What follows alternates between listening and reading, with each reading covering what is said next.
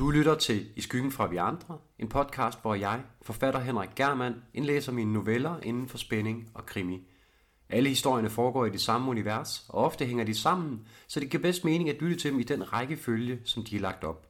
Og hvis du har lyst, så kan du blive hængende efter historien, hvor jeg fortæller lidt omkring dens tilblivelse, skriveprocessen, og måske også omkring, hvordan den hænger sammen med mine romaner. God fornøjelse.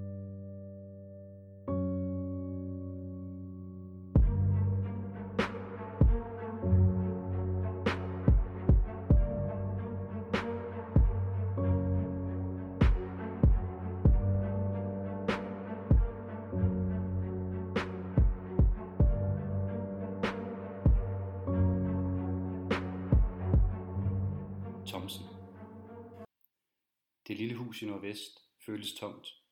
Ikke at der var noget nyt i det. Det nye bestod i, at han aktivt bemærkede det, at det gik ham på. I de snart ni år, der var gået siden Malenes død, havde han, det første år undtaget, meget sjældent følt sig ensom eller alene. Men han var som sådan heller ikke alene.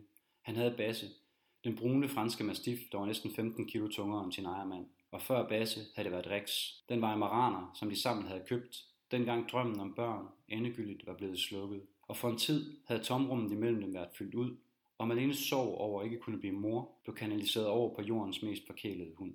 Det var i hvert fald indtil hun begyndte at glemme. Indtil verden langsomt, som et tæppe, der trækkes for scenen i et skuespil, blev henlagt i mørke, og kun en tom skal af det engang livsløsende og fantastiske væsen, hun havde været, synede hen i en lænestol. Den lænestol, Thomsen nu selv sad i. Rex havde overlevet sin forkælende ejerkvinde med tre år, men de var nu genforenet, og hundens aske stod i en lille urne på Nordre Kirkegård i Herning. Det håbede Thomsen i hvert fald, at den stadig gjorde. Han havde ikke besøgt Malenes grav i næsten et år nu. Thomsen, det var han altid blevet kaldt, i hvert fald af kollegerne i politiet.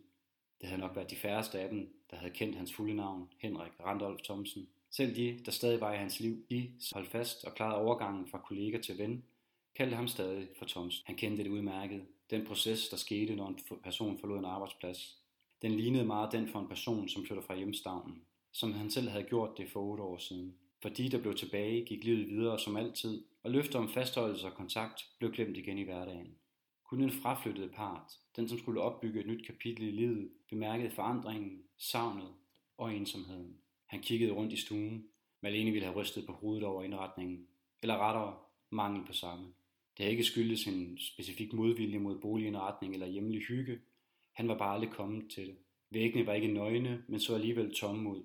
Billeder af Malene, Rex og Basse var hængt sporadisk op, suppleret af indrammede klassiske filmplakater 2001, Metropolis og Citizen Kane. Stuen på de 40 kvadratmeter indeholdte en enkelt lænestol, sofabord, vægtændt tv, et par fyldte bogreoler, et lille rundt afsætterbord ved lænestolen og en stumtjener. På stumtjeneren hang der to ting, de som havde givet ham forskellige øgenavne i politiet, hvoraf ingen heldigvis havde hængt ved. Hans mørkegrå trenchcoat og den næsten 15 år gamle sorte fedora med læderbånd, som var købt af Malene på deres rejse til USA. Marlowe, Detektiven og Herning Noir var nogle af de morsomheder, der var forsøgt sig gennem tiden. Men efter branden havde ingen forsøgt sig med nye øgenavne. I hvert fald ikke, som havde nået Thomsens ører. Men måske at de nu, efter hans afgang i politiet, havde fundet en ny og spændende måde at ihukomme ham på, hvis de da gjorde det efterlønnen havde været alt andet end ønsket eller frivillig. Eftersom at pensionsalderen for politifolk ikke længere var obligatorisk, når man fyldte 63, og man stadig forventet, havde Thomsen lidt naivt håbet, at han kunne fortsætte til de 70. Men læge, psykolog og chef havde alle været enige om, at det var det bedste at stoppe nu, at han jo alligevel kun havde to år til de 63. At fred og ro var den bedste måde at komme videre på. At operationerne, traumet og helingen ville tære på hans krop og sind. At der ikke ville være bundbredde til at arbejde effektivt, som chefen havde udtrykt det. Thomsen havde kigget på de tre korpulente, bebrillede mænd og mødt deres beklagende, medfølende blikke. Han havde tænkt, at han kunne tage dem alle i en boksering eller på en løbebane. Sikkert også på et skakbræt eller en quiz.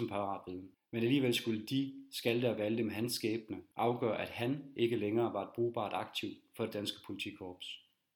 Han tændte cigaren og puffede på den. Normalt røg han ikke indenfor, men det kunne efterhånden vist være lige meget.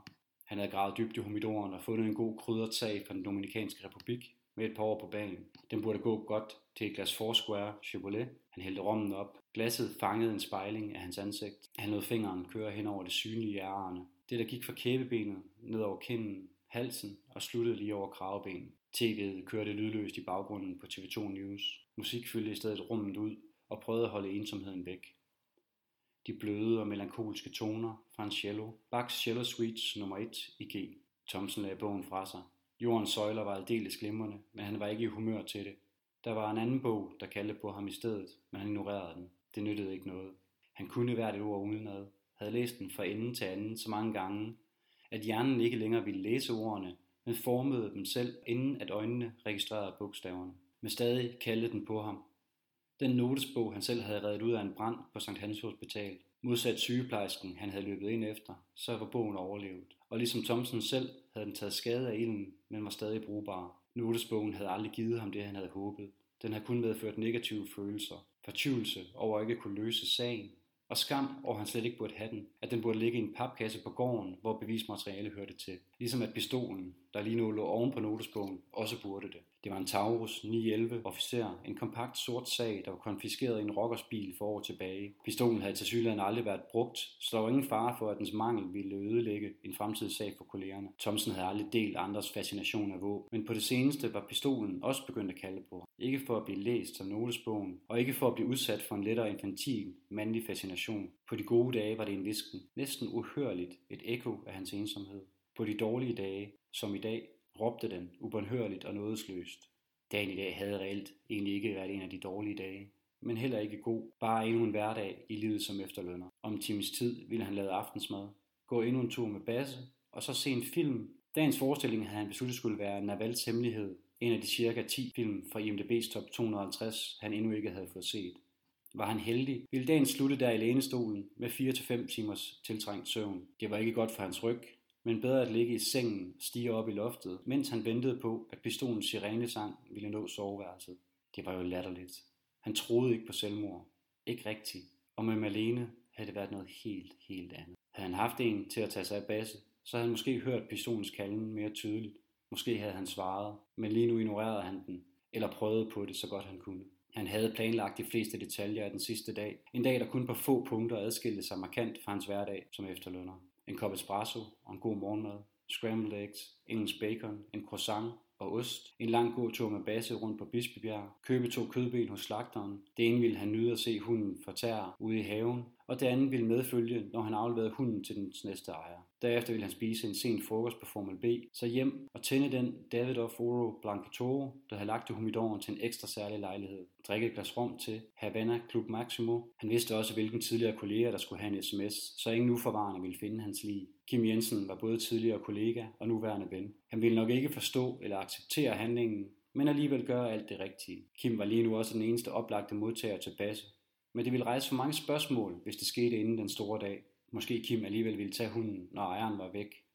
Og så der, i stuen, mens smuk, klassisk musik fyldte sindet med en sidste skønhed, ville Thomsen trykke på aftrækkeren. Musikken var, udover det med basse, den sidste detalje, der manglede. Han havde den kort stund overvejet valkyrie men det var lige dramatisk nok, for selv, selv i scenesættende og selvhøjtideligt. Det her var jo ikke førerbunkeren omringet af den røde her, men et lille hus i nordvest, men det skulle nok komme til ham. De sidste detaljer skulle nok snart falde på plads. Thompson tog en lille pistol op fra bordet og kiggede på den. Han burde nok få den skilt ad og renset, bare for en sikkerheds skyld. Basse lå i sin kurv. Den store hund sov ikke, men kiggede overvågen på sin ejer. De gjorde den oftere og oftere på tiden, som var den bekymret for ham. Hvis bare mennesker var lige så gode til at opfatte følelser som hunde, så ville verden måske have været et bedre sted. Kim ville helt sikkert adoptere Basse, hvis han bad om det. Hvis han efterlod det i et brev. Et brev var det mindste, han kunne gøre. Alt andet ville være kujonagtigt, uanset hvor få mennesker hans afgang reelt ville berøre. Og endelig kom det til ham. Den sidste detalje, det perfekte stykke musik. Men det blev aldrig til en konkret tanke. Et nanosekund senere var det glemt igen, som et lysglimt eller et svagt minde, der dukker op og er væk, uden at man har andet end en følelse af noget rart efterladt i hjernen. Noget fangede i stedet hans opmærksomhed. En gul bjælke i bunden af tv'et. Bogstaverne var scannet med det yderste øjenkrogen, kun halvt bevidst, men det havde været nok.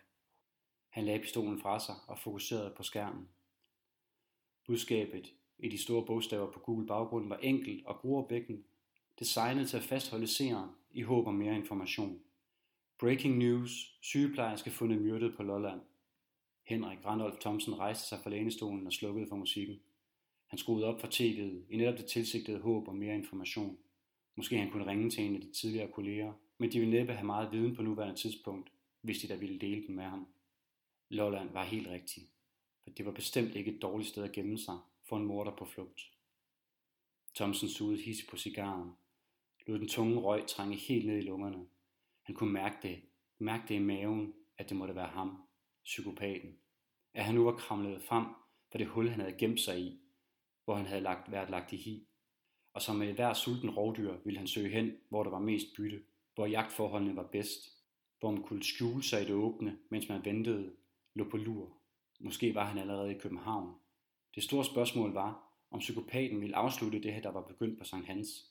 Følge det ene brugbare ledetråd, der måske var i notesbogen. Eller om alle unge sygeplejersker i byen lige nu var potentielle mål. Thomsen lå cigaren til at gå ud i askebæret og drak den sidste sluk rom.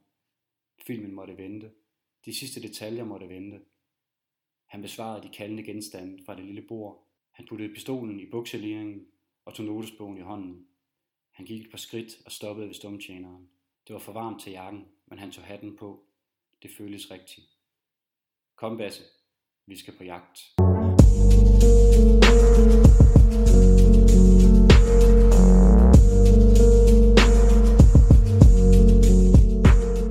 Jeg håber, at du nød fortællingen, og især at du lige nu tænker, at jeg vil gerne vide mere, for der kommer meget mere med Thomsen. Faktisk var han en af de allerførste, hvis ikke den første litterære karakter, jeg skabte, da jeg begyndte at skrive tilbage i 2021. Han optræder som øh, bikarakter i Når Ilden kaster skygger, og han er en af hovedpersonerne i min serie om Tabernes Klub, hvor den første roman kom ud her i april og hedder Uden for landslov og ret. Der er han en af, af hovedpersonerne. Og hvis du tænker, at du måske har hørt øh, den her historie før, jamen så er det fordi, at den faktisk også bliver brugt i Uden for landslov og ret, som det jeg kalder et intermezzo. Jeg har indlagt seks af i løbet af romanen. Sådan en slags små pauser, hvor man får noget indblik i hovedpersonernes fortid. Den her udgave er så den øh, uredigerede, som jeg indtalte længe inden, så den er en lille smule anderledes på nogle, nogle punkter end den, som er med i øh, romanen. Men Thomsen, han startede som et forsøg på ligesom at genopfinde den klassiske privatdetektiv trope, men også den, den livstrætte efterforsker, som vi jo kender fra utallige krimier efterhånden. Og jeg vil så prøve at gøre noget anderledes med ham. Han, han, skulle, han, han skulle kunne noget andet, end, end dem vi kender i forvejen. Så jeg valgte, at han skulle være sådan kultiveret, han skulle være rar, han skulle være utrolig mild, og på den måde meget ulige, øh, sarkastiske og sådan meget øh, livstrætte typer som Karl Mørk og, og Harry Hole. Og jeg, jeg er faktisk blevet rigtig, rigtig glad for karakteren. Altså selvfølgelig også har han fået det her træk ved, at han er, han er vandsiret. Den måde, det ligesom, det, det, det martrer ham på, det er faktisk, at han er mest bange for, at folk skal blive bange for ham. Så, så han er sådan en meget øh, interessant karakter. Jeg, jeg kan virkelig godt lide ham, og, øh, og der kommer meget mere med ham her også her på podcasten. Faktisk så er det temaet for, hvis man skal sige, der er tema her for den første sæson på podcasten, det er Thomsen og selvfølgelig Basses jagt på den her seriedrabsmand. Og ja, Basse får du også meget, meget mere med. Det er hans tro øh, følgesvend, hans hund og en af hans øh, bedste venner. Og den er selvfølgelig også et fast medlem af, af Tabernes Klub, og har også bestemt en rolle at spille. Også en meget aktiv rolle indimellem, hvor han rent faktisk må ud og, og redde dagen. Så hvis du vil vide, hvordan jagten på den her mystiske serie Drabsmand den ender, så skal du bare lidt videre på podcast, og så får du også meget mere at vide om Thomsen, hans karakter og hvad der ellers sker med ham. Jeg skal nok fortælle meget mere efter de, de næste afsnit, hvor han er med i. Så øh, vi lyttes ved. Hej hej.